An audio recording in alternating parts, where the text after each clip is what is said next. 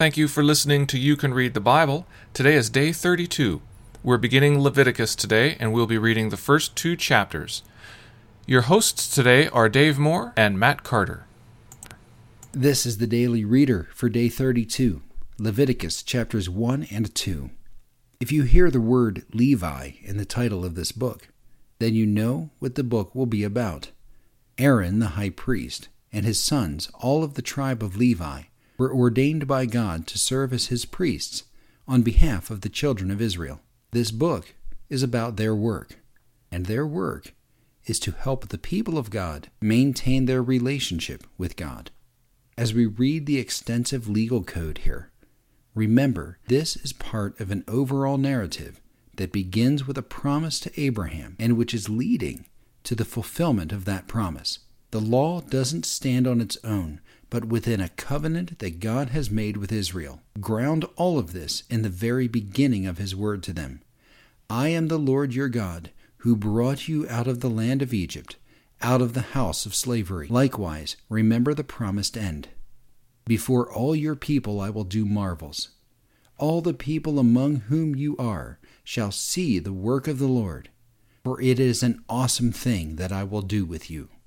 Remember also that there is no salvation achieved through keeping this law. The law is God's instruction to Israel on how to maintain their part of the covenant, how they can be faithful to Him as He will remain faithful to them. Israel is constantly reminded that they are holy, set apart, and adherence to the law is about maintaining a set apart life. There is little introduction here in Leviticus, except that Moses is called before the Lord to receive instructions. The very first commands have to do with burnt offerings. These offerings are to be of the very best of the very best, whether bulls from the herd or sheep or goats from the flock.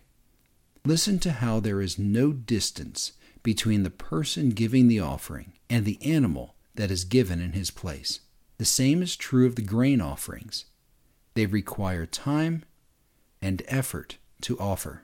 Sacrifices aren't dropped off at the door, others to manage. As we enter the reading, I encourage you to just listen. The details reveal something about God and his expectations of his people. Our verse for this week continues to be Hebrews 11:29. By faith the people crossed the Red Sea as on dry land. But the Egyptians, when they attempted to do the same, were drowned. Leviticus chapters 1 and 2. Now let's read it. Leviticus chapter 1. The Lord called Moses and spoke to him from the tent of meeting, saying, Speak to the people of Israel and say to them, When any of you brings an offering to the Lord, you shall bring your offering of livestock from the herd or from the flock. If his offering is a burnt offering from the herd, he shall offer a male without blemish he shall bring it to the entrance of the tent of meeting, that he may be accepted before the Lord. He shall lay his hand on the head of the burnt offering, and it shall be accepted for him to make atonement for him. Then he shall kill the bull before the Lord, and Aaron's sons, the priests, shall bring the blood and throw the blood against the sides of the altar that is at the entrance of the tent of meeting. Then he shall flay the burnt offering and cut it into pieces, and the sons of Aaron the priest shall put fire on the altar, and arrange wood on the fire. And Aaron's sons the priests shall arrange the pieces, the head and the fat, on the wood that is on the fire on the altar. But its entrails and its legs he shall wash with water, and the priest shall burn all of it on the altar, as a burnt offering, a food offering, with a pleasing aroma to the Lord. If his gift for a burnt offering is from the flock, from the sheep or goats, he shall bring a male without blemish, and he shall kill it on the north side of the altar before the Lord. And Aaron's sons, the priests, shall throw its blood against the sides of the altar, and he shall cut it into pieces, with its head and its fat, and the priest shall arrange them on the wood that is on the fire on the altar. But the entrails and the legs he shall wash with water, and the priest shall offer all of it, and burn it on the altar. It is a burnt offering, a food offering, with a pleasing aroma to the Lord. If his offering to the Lord is a burnt offering of birds, then he shall bring his offering of turtle doves or pigeons, and the priest shall bring it to the altar, and wring off its head and burn it on the altar. Its blood shall be drained out on the side of the altar.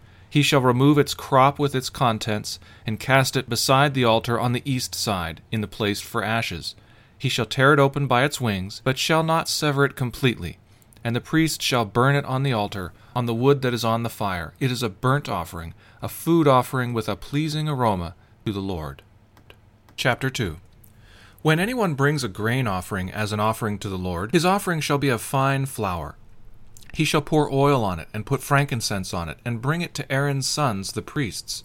And he shall take from it a handful of the fine flour and oil, with all of its frankincense. And the priest shall burn this as its memorial portion on the altar, a food offering with a pleasing aroma to the Lord. But the rest of the grain offering shall be for Aaron and his sons. It is a most holy part of the Lord's food offerings. When you bring a grain offering baked in the oven as an offering, it shall be unleavened loaves of fine flour mixed with oil, or unleavened wafers smeared with oil. And if your offering is a grain offering baked on a griddle, it shall be of fine flour, unleavened, mixed with oil. You shall break it in pieces and pour oil on it. It is a grain offering. And if your offering is a grain offering cooked in a pan, it shall be made of fine flour with oil.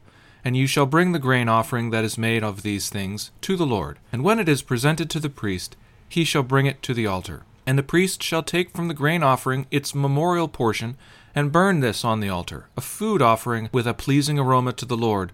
But the rest of the grain offering shall be for Aaron and his sons. It is a most holy part of the Lord's food offerings. No grain offering that you bring to the Lord shall be made with leaven, for you shall burn no leaven, nor any honey, as a food offering to the Lord. As an offering of first fruits, you may bring them to the Lord, but they shall not be offered on the altar for a pleasing aroma. You shall season all your grain offerings with salt. You shall not let the salt of the covenant with your God be missing from your grain offering. With all your offerings you shall offer salt. If you offer a grain offering of first fruits to the Lord, you shall offer for the grain offering of your first fruits fresh ears, roasted with fire, crushed new grain. And you shall put oil on it, and lay frankincense on it. It is a grain offering. And the priest shall burn as its memorial portion some of the crushed grain and some of the oil with all of its frankincense. It is a food offering to the Lord. Thank you for listening to You Can Read the Bible.